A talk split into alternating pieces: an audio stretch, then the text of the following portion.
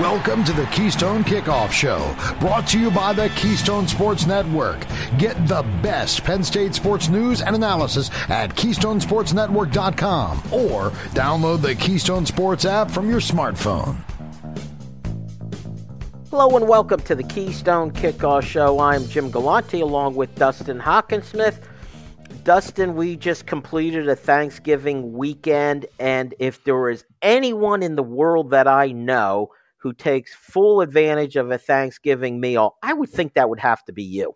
Oh, and I cannot believe that we are covering this ground for the for the first time, uh, communicating about it. But just a real quick, you know, what was on our menu? My father-in-law is a really big. We got to find an alternative to turkey guy, and we talk about it all the time. He so he grilled up an entire grill full of steak in addition to turkey.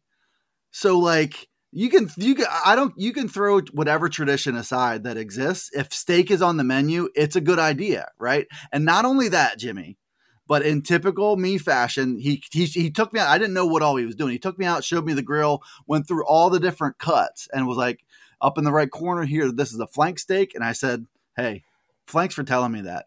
And so I said things like Happy Thanksgiving all all day. It was the gift that kept on giving, just like the Jelly of the Month Club, Jim.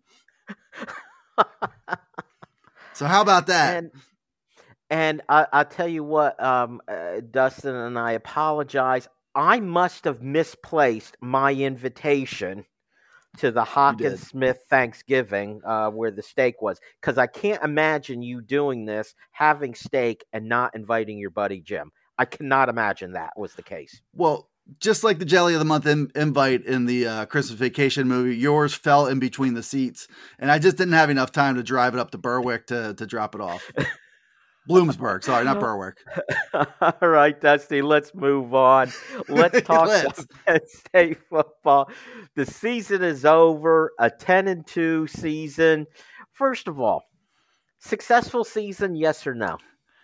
I'm glad this is the first question you asked because I was just reading through some quotes and uh, James Franklin saying, talking about this very fact, you know, a probable New Year's Six Bowl, a 10 win season, and saying how proud he is of that. And it's like, it is the same it is the same thing how exactly proud should you be of that 10 and 2 and i think that they've the fact that they've happened consistently and pro, and and over a, a decade stretch there have been you know uh, uh, some of these good seasons like this. I don't know how many exactly uh, offhand, but uh, I think it is something to be proud of. It's just it's hard to see it when you get a good hard slap in the face of of the fact that you're not where you want to be each year. There's a fresh reminder that you're not where you want to be. Uh, but being at 10 and 2 and being a consistent program that can churn out 10 and 2 seasons is something to celebrate, though. I, I, know it's hard to see the forest from the trees sometimes, but it's a good team. It's a good program. It's a good coach. You know, we can get into the, all the Michigans and Ohio States later, uh, but I think you should be proud of it. Uh, you know, Dustin, I think it's possible for more than one thing to be true at a time. Correct. Yeah. It's possible to be very disappointed. It's possible to say, you know what? Uh, this was a missed opportunity this season because I think talent wise, this Penn State yep. team was on par with both Michigan and Ohio State.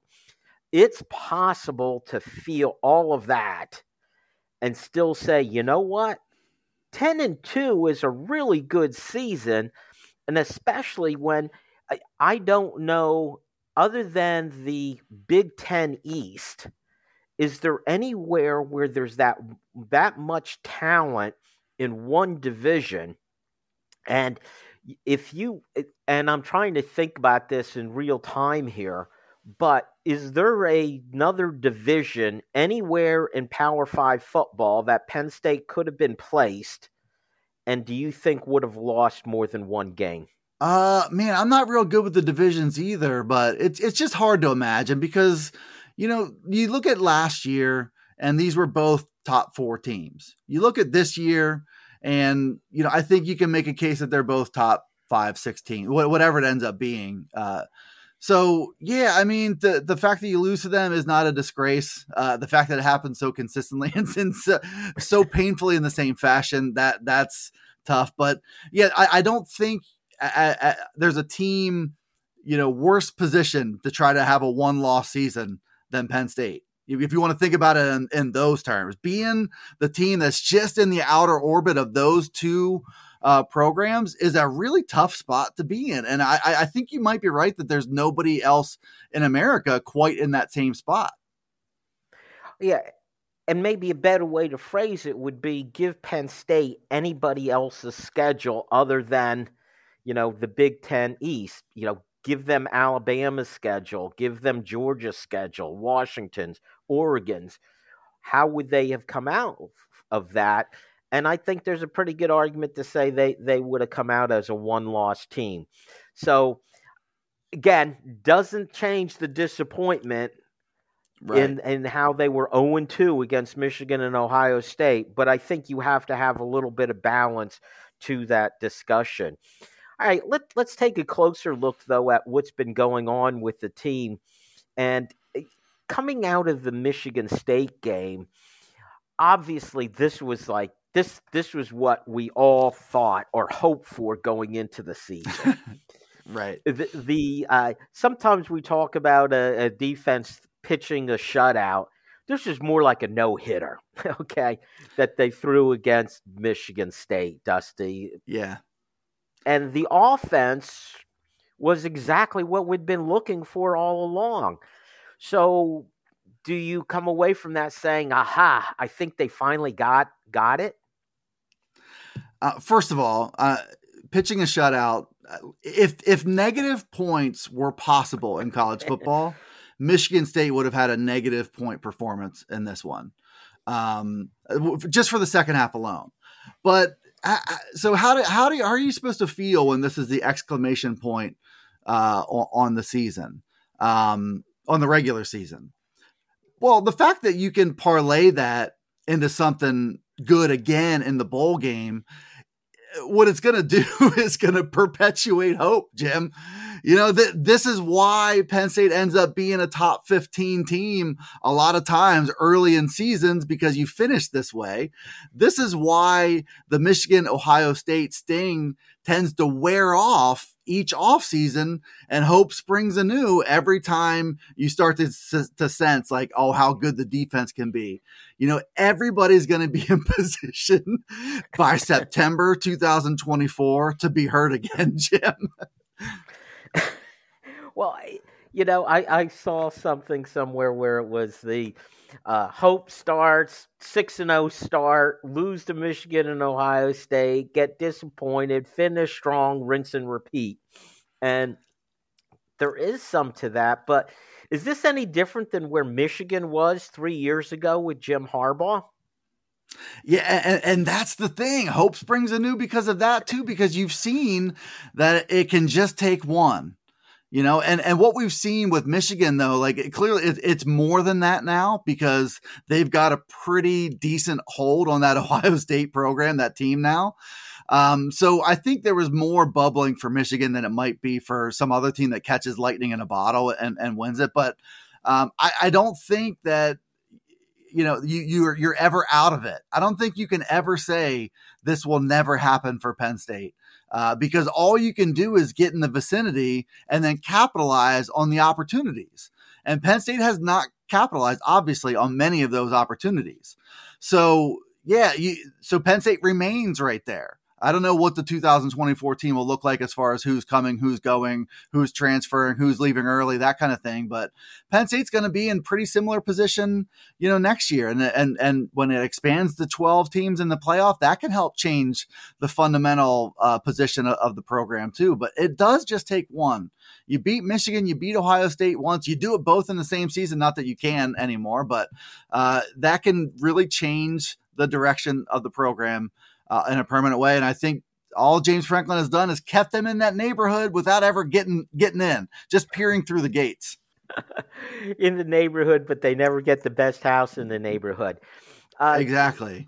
And and I know we'll talk a lot about this during the off season, but just mentioning, you know, again next year, twelve team playoff, and the they only play one of the two between Ohio State and Michigan, and then they add Washington and or USC or whoever next year. So uh, they play more good teams, if not as many great teams. I'll put it that way.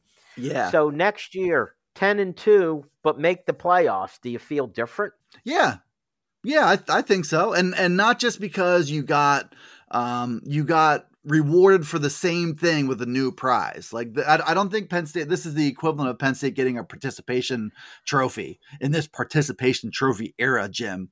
No, I'm just kidding about that. But um, I, I think it'll it will look and feel different because the the challenge that they had that they've met is different. And I don't know, like that's a great way to put it in terms of of more really good teams, but maybe less great teams.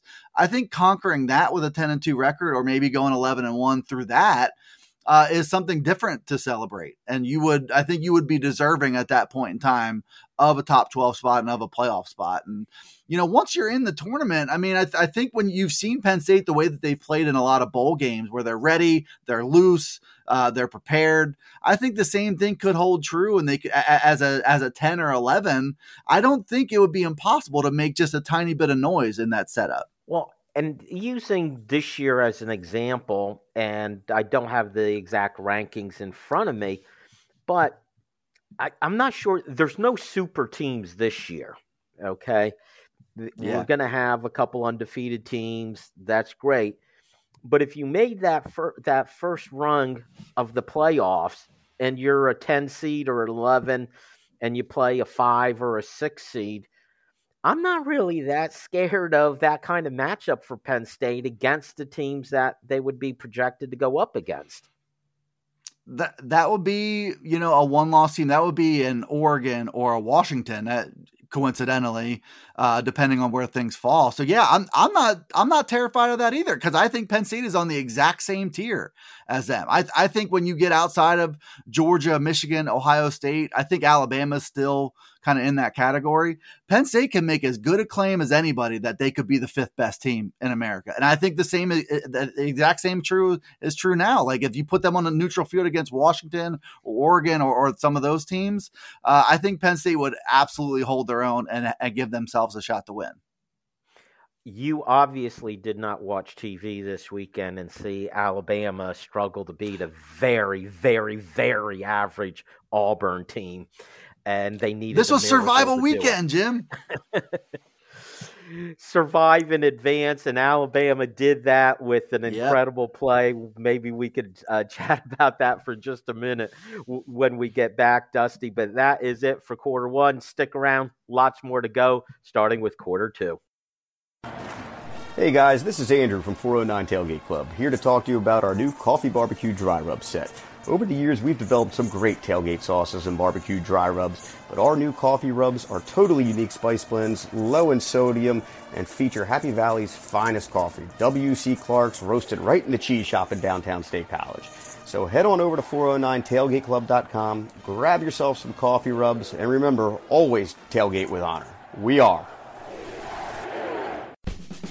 Hi, this is Dustin Hockensmith from the Keystone Sports Network. For the best Penn State football analysis and commentary, go to KeystonesportsNetwork.com. The rest of the KSN team and I will bring you game reviews, player evaluation, recruiting news, and plenty more. You may even hear directly from some of your favorite recruits. That's KeystonesportsNetwork.com. You can also take Keystone Sports Network with you. Go to your app store and download Keystone Sports for your mobile device. For Penn State football news 52 weeks a year, count on the Keystone Sports Network.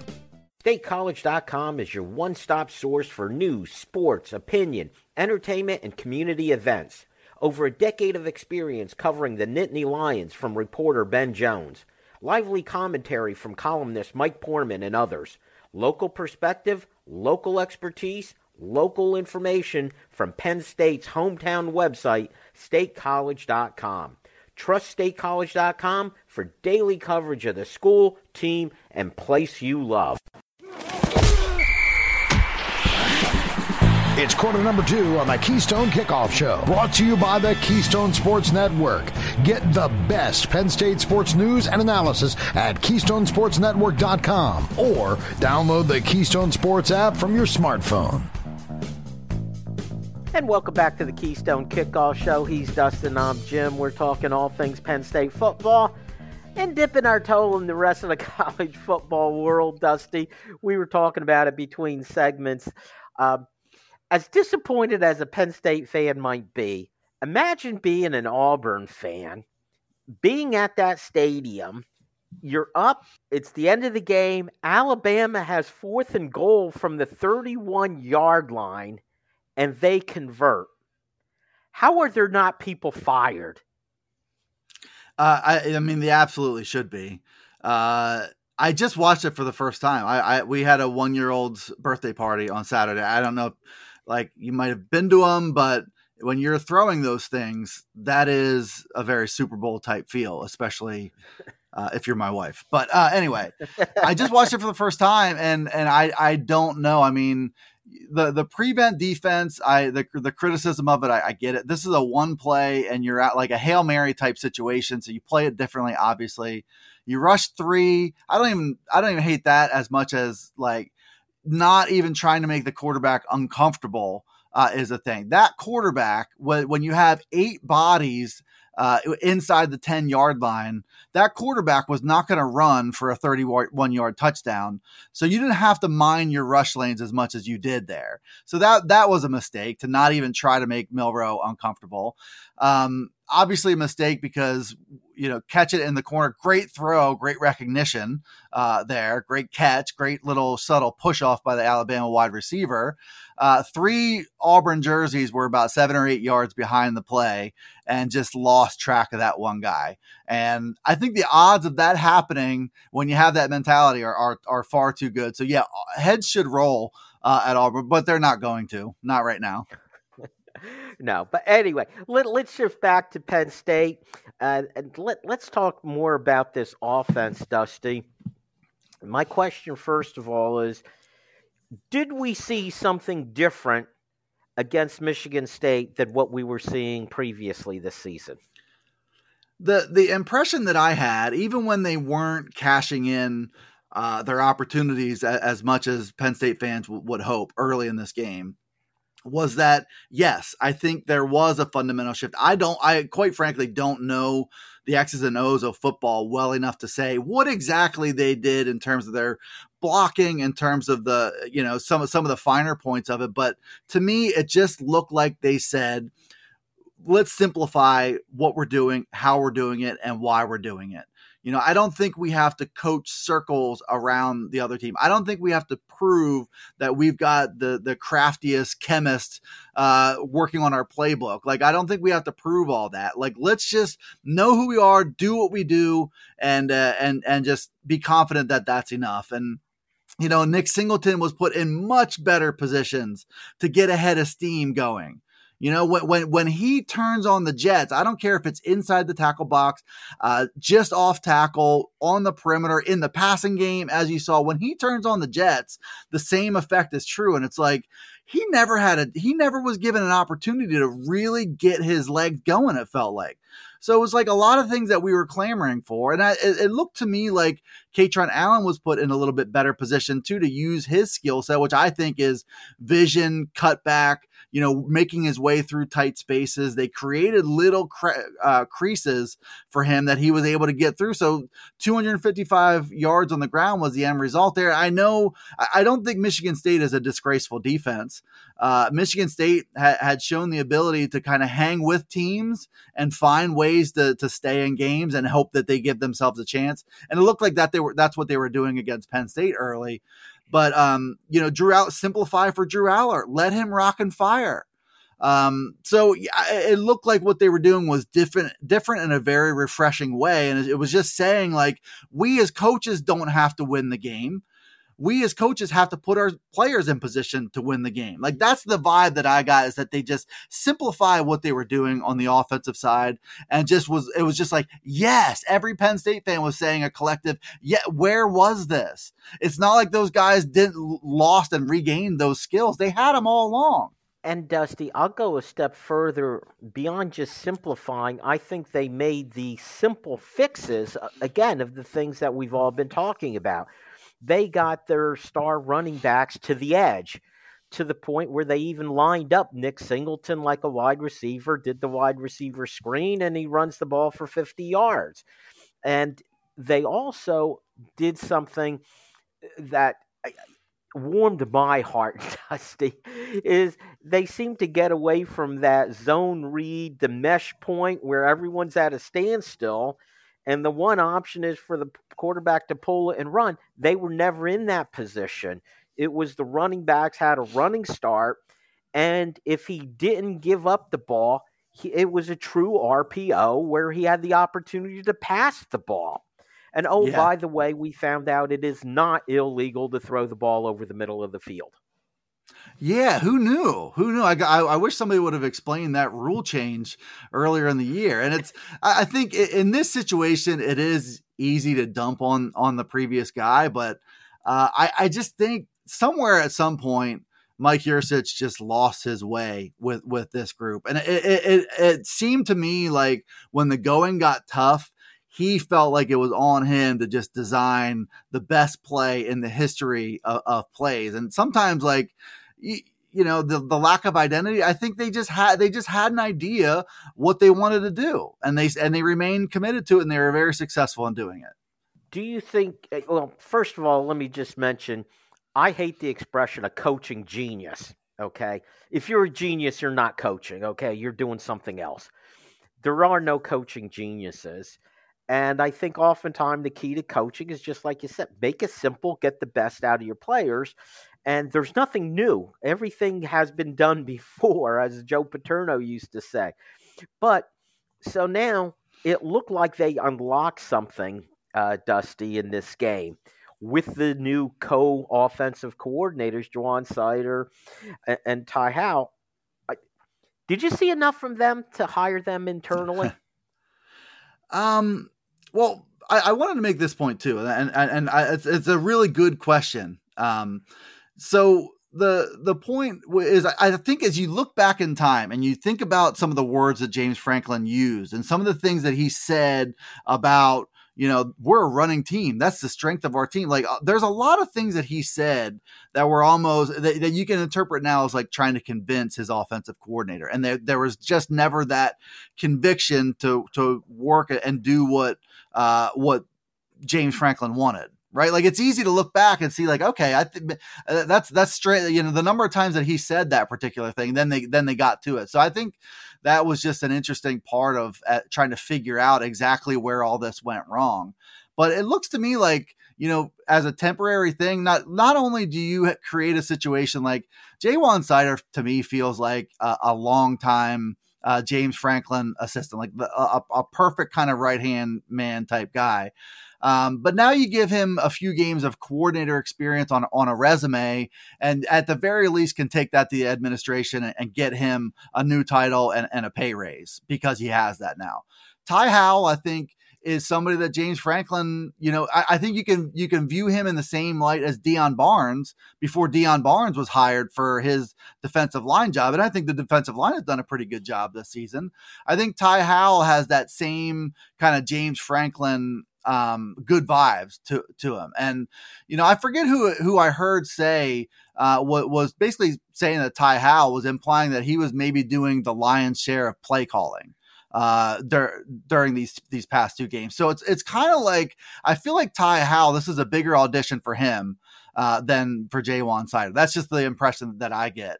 But you know, James Franklin has shown recently. You know, Deion Barnes blew him away in the interview process. So now I think Ty Howle has one really good game in his inventory and can maybe coach another one. I think the decision will be made by then.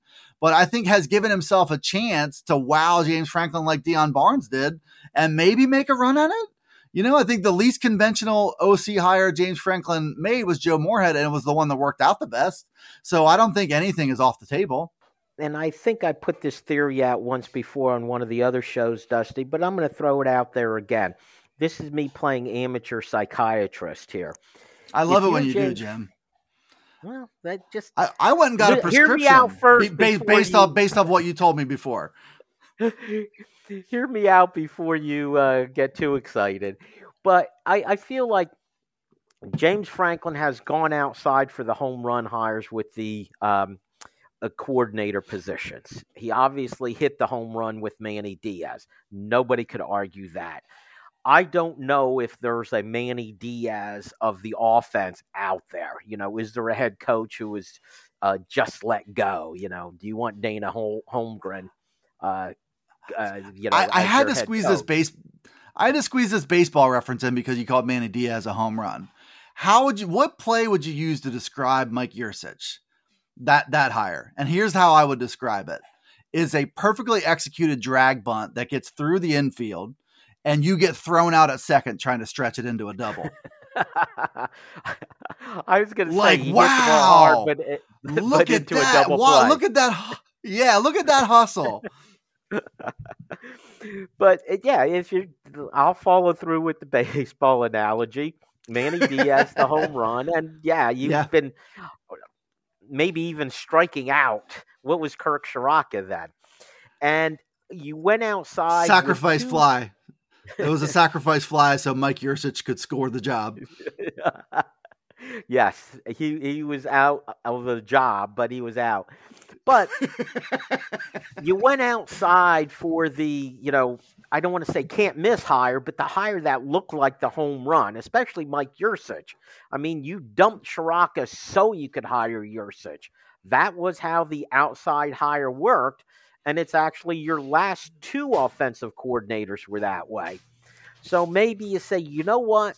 Our issues here on offense were not that complicated. The solution was pretty simple and it was simply to simplify. And it worked with the guys we have who I know them. I know they'll, you know, toe the line with the way I'm thinking. This last game really showed that. You know what? I'm, it's my reputation at stake. I'm going to go with the guys who will I know will go the way I want them to go. So that's that's why I think there's a chance of a hire internally. Am I that far off base? Uh, no, and I do have one more baseball thing to throw out there, if you don't mind. Uh, the, another particular play that could be used to describe the home the home run uh, is that is that long fly ball that somebody does a bat flip out of out of the box and then ends up being caught at the warning track. How about that one? Um, and I, I think there's going to be some some conflict how we remember Mike Yurcich, but yeah, I, I I don't think it's crazy to assess the situation that way. All right, Dusty, that is it for quarter two. We got lots more to go. Stick with us. Hey guys, this is Andrew from 409 Tailgate Club, here to talk to you about our new coffee barbecue dry rub set. Over the years, we've developed some great tailgate sauces and barbecue dry rubs, but our new coffee rubs are totally unique spice blends, low in sodium, and feature Happy Valley's finest coffee, W.C. Clark's, roasted right in the cheese shop in downtown State College. So head on over to 409tailgateclub.com, grab yourself some coffee rubs, and remember, always tailgate with honor. We are. Hi, this is Dustin Hockensmith from the Keystone Sports Network. For the best Penn State football analysis and commentary, go to KeystonesportsNetwork.com. The rest of the KSN team and I will bring you game reviews, player evaluation, recruiting news, and plenty more. You may even hear directly from some of your favorite recruits. That's KeystonesportsNetwork.com. You can also take Keystone Sports Network with you. Go to your App Store and download Keystone Sports for your mobile device. For Penn State football news 52 weeks a year, count on the Keystone Sports Network. StateCollege.com is your one stop source for news, sports, opinion, entertainment, and community events. Over a decade of experience covering the Nittany Lions from reporter Ben Jones. Lively commentary from columnist Mike Poorman and others. Local perspective, local expertise, local information from Penn State's hometown website, statecollege.com. Trust statecollege.com for daily coverage of the school, team, and place you love. Let's get back to the action on the Keystone Kickoff Show. Brought to you by the Keystone Sports Network. Get the best Penn State sports news and analysis at KeystonesportsNetwork.com or download the Keystone Sports app from your smartphone. Welcome back to the Keystone Kickoff Show. I'm Jim. He's Dusty. We're talking Penn State football. Uh, Dusty, a couple more thoughts on this Michigan State game I wanted to ask you about finally, Bo, Beau Pribula became part of the game plan. Uh, what did you think of how he was used? Uh, I. I, lo- I mean, I like it truthfully. Like, I, I think um, you can have both of these guys on the field at the same time. And uh, I think red zone weapon. I mean that there there's no better way way to use him, and I think being able to flash and show and utilize him in any kind of throwing capacity. It was not the most impressive throw I've ever seen in my entire life, but he he he did throw and and uh, and get a touchdown uh, pass there. So yeah, I, I, I like it. I think it's a really good step in the right direction. It seems like maybe something that that James Franklin would have wanted to see more going forward. That was they were able to build into the playbook more in this game. But I, I think it's I think it's uh, great. I don't know how many how many snaps do you think he took in the game? Like eight or eight or ten? Be- like how many was it before like the fourth quarter? Boy, that seems like a pretty fair estimate. Um, I'm trying to see I, how many times he ran the ball. Uh, if it, I think that's a pretty healthy amount. Once. Like he he he's shown he's shown that he uh he can he can bring something different to the offense and strike a different type of fear into opponents. And I think you saw when when Bo came in against Rutgers, I think I made this point um uh like the last time that he uh the Rutgers did not change the way they played enough when Bo came in. So it's like you have to be able to recognize and be fluid in the way that you approach defense. The threat level with that guy running is different than the threat level with 15 running. So I think that that puts a burden on defenses that's real. And uh, and, and Bo showed that he's electric and explosive enough. Like he can hit a home run if you're not careful. And the one other thing, though, I would say is yes, there's red zone Bo, which, by the way, my one complaint was when they brought him in the first time, they had the ball at the nine yard line, first and goal, through, uh, you know, an incompletion and then they brought him in at second and nine, which I think puts him in a tough situation. I would rather have seen him in there on first down, where his style of play, picking up three or four yards at a time, if you start that at first down, it's effective. Starting it at second and nine, not quite yeah. the same. And that's but that's an interesting like the when when you're talking about this, like there has to be some level of predetermination like we're gonna we're gonna bring Bo in on second down. Like that, I think that that has to be called before the series begins, don't you think? And then you can't really adjust it based off an unsuccessful first down attempt. Well, I wonder because they um, the next time around in the similar situation, they brought him in on first down, and that was when he threw the touchdown pass.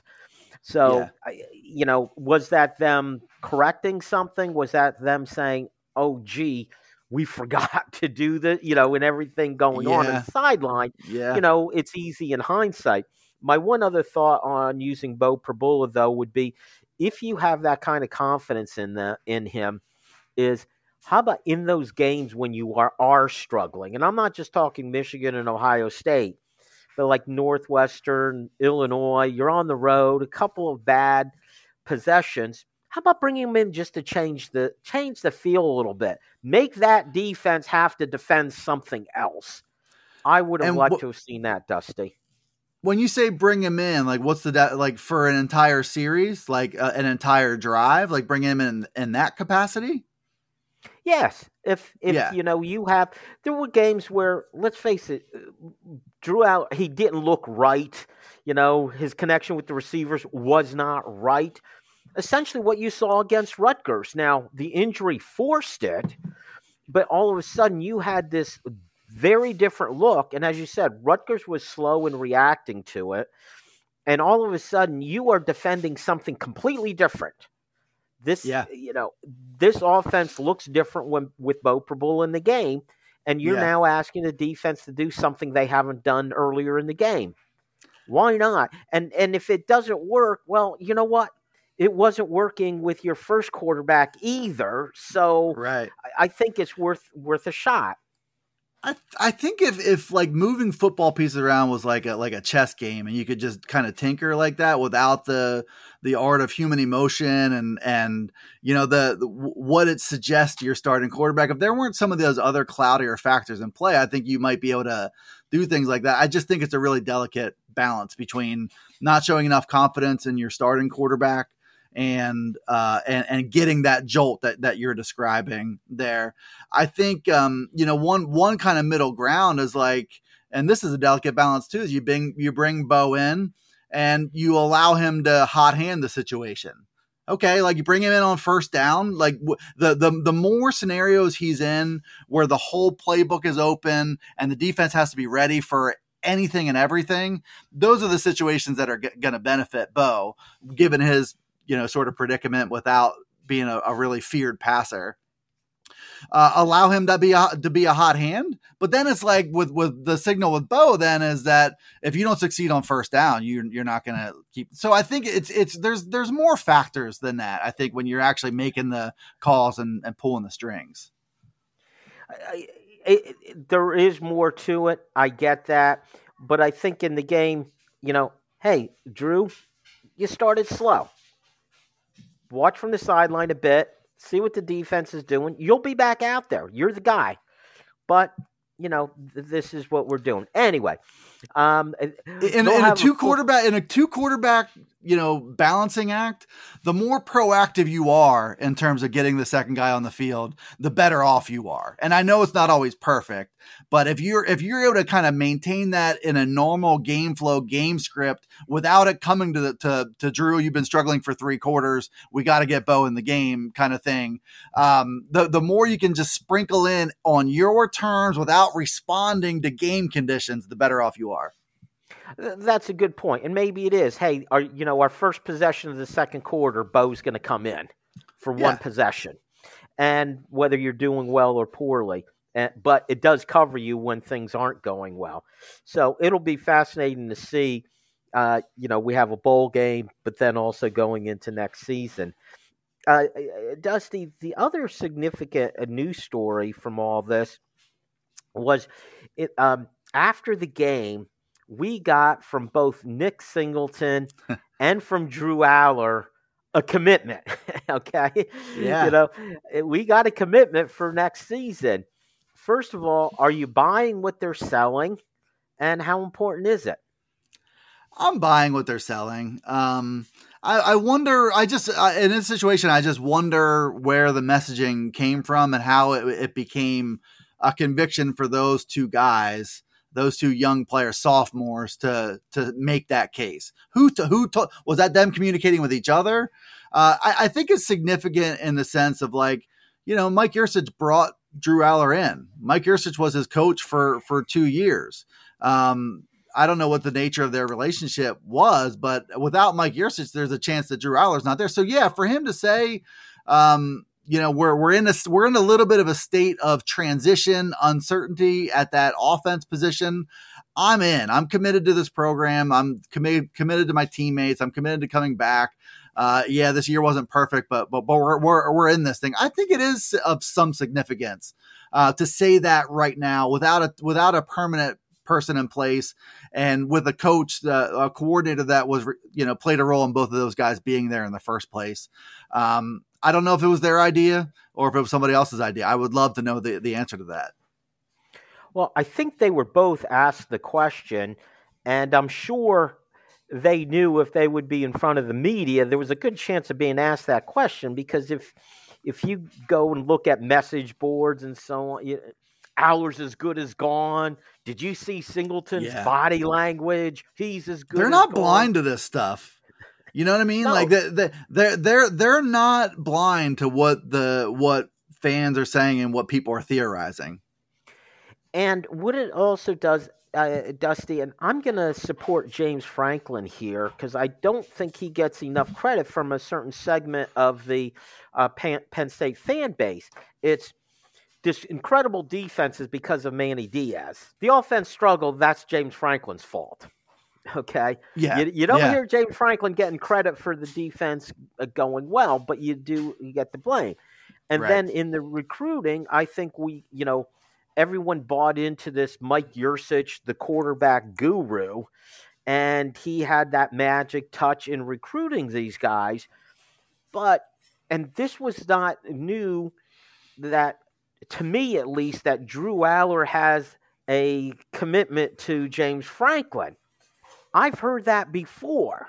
You know yeah. that he has a you know a good relationship with James Franklin, but there's a certain segment of the fan base who will never give James Franklin credit. Right. Oh, you know, uh, Drew Allar, five star quarterback, could only possibly be here because of Mike Yurcich. And we also had the situation. Remember the report that uh, the the young commitment who made a quarterback commitment said before the Michigan game that uh, Mike Yurcich wasn't there in the meeting room. Yeah. Well, James Franklin explained it away, but he didn't do a very good job explaining it away. right. But the fact is, Mike Yurcich still was not in that room. Okay, he was not. Yeah. That's number one. But number two, to that young quarterback, he did not care. He didn't care. Yeah, yeah, and and I think all that says something.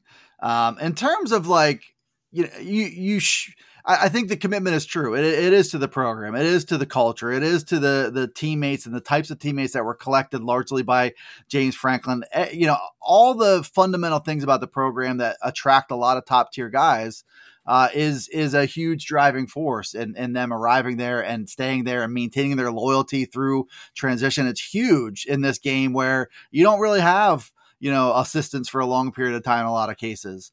Um, I think where where Mike Yurcich really deserves credit in the quarterback department is I suspect that his evaluations of, of young quarterbacks are really strong. So the the the idea of going down that road to Drew Allar or going down that road to Ethan Grunkemeyer, I feel like Yurcich probably deserves a good deal of credit for identifying uh, those players and and getting them uh, in in that way. But in terms of where their commitment lies, still clearly it still lies with the program teammates and and James Franklin, which I think as a head coach, that's exactly where you want it to be. Your your assistant plays a, a role in getting a guy in. You play a role in keeping that guy in. Uh, Dusty, how dare you compliment Mike Yurcich when we've been busy vilifying him? That's a lot of nerve here. exactly, exactly. All right, Dusty, you make a very good point though with that. Anyway, we are not done. We got more to go. Stick with us. Hey guys, this is Andrew from 409 Tailgate Club, here to talk to you about our new coffee barbecue dry rub set. Over the years, we've developed some great tailgate sauces and barbecue dry rubs, but our new coffee rubs are totally unique spice blends, low in sodium, and feature Happy Valley's finest coffee, W.C. Clark's, roasted right in the cheese shop in downtown State College. So head on over to 409tailgateclub.com, grab yourself some coffee rubs, and remember, always tailgate with honor. We are. Hi, this is Dustin Hockensmith from the Keystone Sports Network. For the best Penn State football analysis and commentary, go to KeystonesportsNetwork.com. The rest of the KSN team and I will bring you game reviews, player evaluation, recruiting news, and plenty more. You may even hear directly from some of your favorite recruits. That's KeystonesportsNetwork.com. You can also take Keystone Sports Network with you. Go to your App Store and download Keystone Sports for your mobile device. For Penn State football news 52 weeks a year, count on the Keystone Sports Network. StateCollege.com is your one stop source for news, sports, opinion, entertainment, and community events. Over a decade of experience covering the Nittany Lions from reporter Ben Jones. Lively commentary from columnist Mike Poorman and others. Local perspective, local expertise, local information from Penn State's hometown website, statecollege.com. Trust statecollege.com for daily coverage of the school, team, and place you love. We head to the home stretch and quarter number four on the Keystone Kickoff Show. Brought to you by the Keystone Sports Network. Get the best Penn State sports news and analysis at KeystonesportsNetwork.com or download the Keystone Sports app from your smartphone. And welcome back to the Keystone Kickoff Show. It's quarter number four. He's Dusty. I'm Jim. Uh, Dusty, we're going to shift our emphasis uh, this segment to the defense. And, you know, I want to take a big picture look, but first, you just got to mention a couple numbers from that Michigan State game that really stood out to me. How about this? 11 possessions for Michigan State, eight, eight three and outs. Six it's incredible. six possessions with negative yards gained, minus 47 yards in the second half. And the longest drive of the second half was one yard. Wow. One yard. So, as good a defense as they've been, this was their masterpiece, was it not? I would I would agree with especially like that that strong second half statement part of it. I suspected going into this game that Michigan State did not have its quarterback of the future, uh, and I think I, I think that was kind of confirmed. So there's that there's that part of it, but it was like the second half. It just looked like it was just unfair. It was it looked like when Penn State's defense was on the field, it was like FBS versus like FCS kind of kind of. It, it, just didn't it didn't look fair, and I think um the last time I remember, I think what, what was it UMass that it really felt like that too. Like you just felt bad for UMass. I don't think any Penn State fan ever feels bad for a Michigan State player or Michigan State fan or coach, but uh, it just looked like they were playing two different games, and that's like that's much more so a credit to Penn State's defense and the the sheer volume of electric talent that they have. There there are respectable teams in America, and like you know, Michigan State had won two out of their previous three games. Like they're they're not uh, you know they're not dog meat. Um, although that does sound delicious uh, right now, but uh, they're not dog meat. Uh, so I got a little distracted by dog meat there. Uh, and and so yeah, th- this is a that was an FBS offense, and Penn State just made it look like uh, they just couldn't do anything. Well, I did feel a little bit sorry for those tackles and the quarterback there. But it was not that, fair. Let leads us to you got to discuss Manny Diaz and what he's done with the defense. First of all, there's a boatload of talent here, and we'll get to this in a second. That they're not only a lot of talent, but these coaches are developing the talent along with scheming it.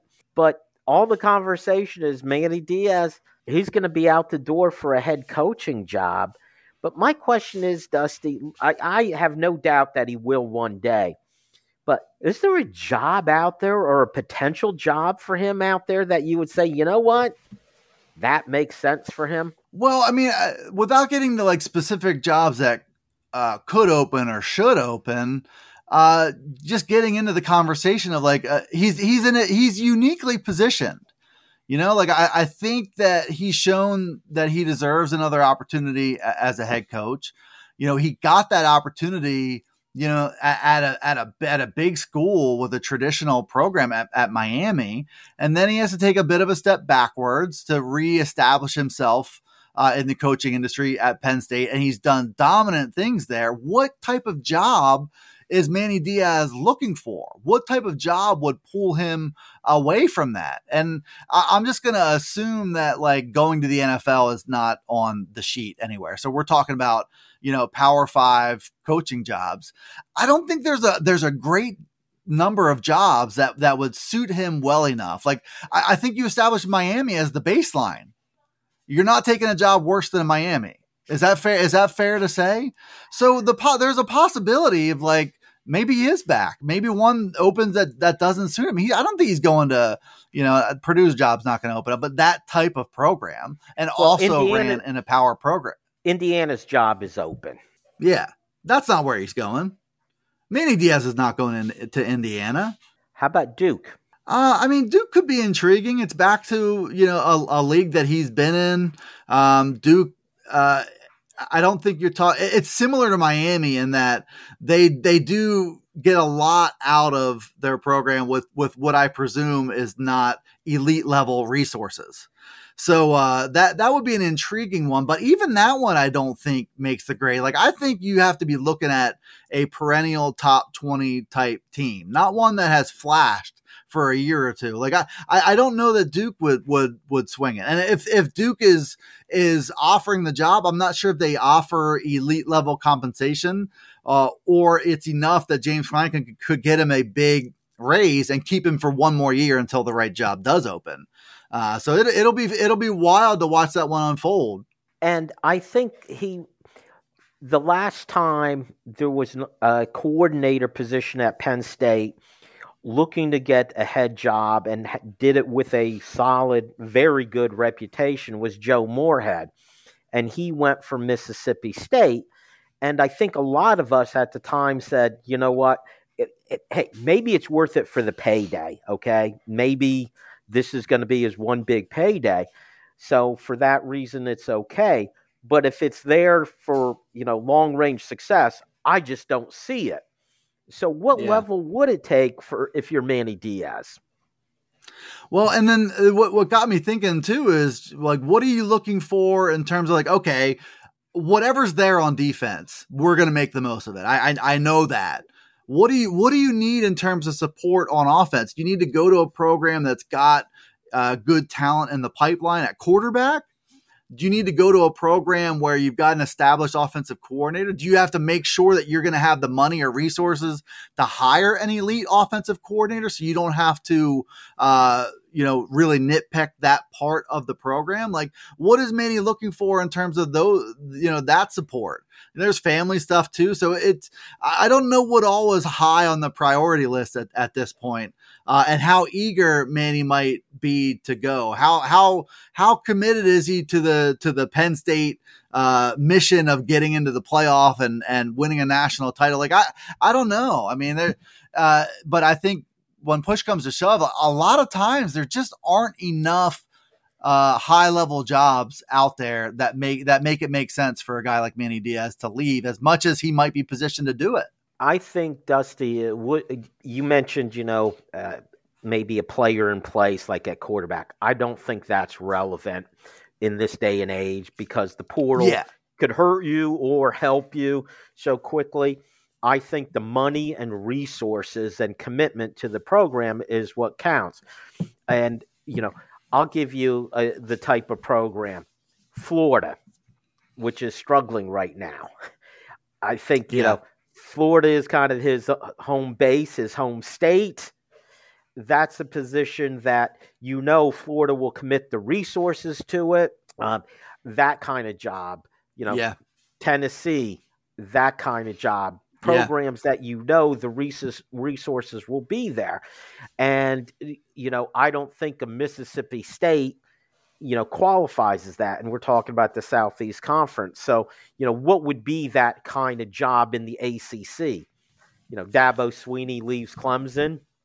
Uh, you know, North Carolina. You know, but it's not going to be Syracuse or Right. You know uh, or Duke or Wake Forest. I don't I don't think it'll be those kind of things. So because of that, I do think there's a reasonable uh, odds that he'll be back here again next year. Which brings up, you know, another thought. Bringing this back home to Penn State and their defense, Dusty, is it's very easy to look at this defense and say, "Oh my goodness, look at all that talent that's going to leave." Chop Robinson, Adisa Isaac, Curtis Jacobs, Kalen King, maybe Johnny Dixon, Daequan Hardy. I, I mean, I'm naming star after star after star. But guess what? They're just going to reload, aren't they? in a lot of those spots, they're they're in position. Like I think, I, without getting too far down the road on specific players, like Johnny Dixon is is a really interesting one because if, if Penn State loses Kalen King and Johnny Dixon, I think there's a little bit of nervousness there about about what your number one, two, three, and four cornerbacks look like. You like what you like the talent that you have, but are, are they really ready to do that? Would they have to really make cornerback a priority in the transfer portal? I don't really know the answer to that, but I also know that Johnny Dixon, it could serve him well to be recognized going into a season as a number one quarterback and one of the one of the best, most productive cornerbacks to come back. It's a great position to be in to have that reputation entering a season because you've seen with Kalen King, it's hard to shake that good cornerback reputation. Like I think Kalen King's been fine, but I don't, I, I don't, I didn't see like a top ten pick player this the, in terms of performance this year. So once you have that reputation, it's hard to shake it. But I, I think there are a bunch of players who have emerged. I think in the second half of the season, over the course of the last two three weeks, um, who have flashed in, in doses like a Tony Rojas. Uh, I think Keon Wiley has flashed in small doses. So you think about the linebackers that come back. Kobe King looks like he has absolutely turned a big corner uh, into an impact player at, at the inside linebacker spot. That changes things. So you you talk about having Kobe King and Abdul Carter coming back at linebacker next year. They're going to be fine there. If Johnny Dixon comes back, they're good there. At safety, you've you you have a lot of those guys back. Um, edge rusher is, is, something, you know, you're going to have to address that. That might be a portal thing. That might be a, a, young player stepping up thing. Defensive tackle, I feel like they were just getting started. They're going to bring a lot of those guys back. So this defense is going to reload. You might, you might be 93% of what the defense was this year. You might really miss Chop Robinson, but you're going to have a lot of physical talent with a lot of experience uh, back there for you. That defense is not going to be a weakness. That's for sure next year. I don't think that, that, that matters if if Manny Diaz leaves, this defense is not going to be a weakness. If a, a worst case, if, if, all those edge rushers go, this is not going to be a weakness. That that's what they've created on that side of the ball. That I think they're hoping to create on the offensive side too. What I find fascinating is in that list of names you gave for talent for next year, I don't think you mentioned Tony Rojas. I, I mentioned him early in the, in the linebacker, like to, Tony Rojas, uh, Kobe King, Abdul Carter, Keon Wiley. Let's not forget our guy Dom DeLuca as, as, being a really good piece of that linebacker puzzle. I mean, they're they're that's going to be something that that powers this defense, and they're going to be able to get after the quarterback some way or another. Whoever the coordinator is, whoever the the edge rushers are, this Penn State defense is going to be really good again in 2024. Uh, they really are. In the grand scheme of things, the things I'm going to worry about in this offseason, the defense is not going to be one of those, Dusty. It, it just plain right. isn't. And it's not just the talent, it's also the development. And I think if folks are worried about the style of play, if Manny Diaz leaves, I don't think there's any way in the world the style will change. James Franklin has seen it. James Franklin likes it. That's what we're going to see again next year. I'm very confident of that. All right, Dusty, that is it for the show. Thank you all for listening. Make sure you join us next time on the Keystone Kickoff Show. Hey guys, this is Andrew from 409 Tailgate Club, here to talk to you about our new coffee barbecue dry rub set. Over the years, we've developed some great tailgate sauces and barbecue dry rubs, but our new coffee rubs are totally unique spice blends, low in sodium, and feature Happy Valley's finest coffee, W.C. Clark's, roasted right in the cheese shop in downtown State College. So head on over to 409tailgateclub.com, grab yourself some coffee rubs, and remember, always tailgate with honor. We are. Hi, this is Dustin Hockensmith from the Keystone Sports Network. For the best Penn State football analysis and commentary, go to KeystonesportsNetwork.com. The rest of the KSN team and I will bring you game reviews, player evaluation, recruiting news, and plenty more. You may even hear directly from some of your favorite recruits. That's KeystonesportsNetwork.com. You can also take Keystone Sports Network with you. Go to your App Store and download Keystone Sports for your mobile device. For Penn State football news 52 weeks a year, count on the Keystone Sports Network. StateCollege.com is your one stop source for news, sports, opinion, entertainment, and community events. Over a decade of experience covering the Nittany Lions from reporter Ben Jones. Lively commentary from columnist Mike Poorman and others. Local perspective, local expertise, local information from Penn State's hometown website, statecollege.com. Trust statecollege.com for daily coverage of the school, team, and place you love.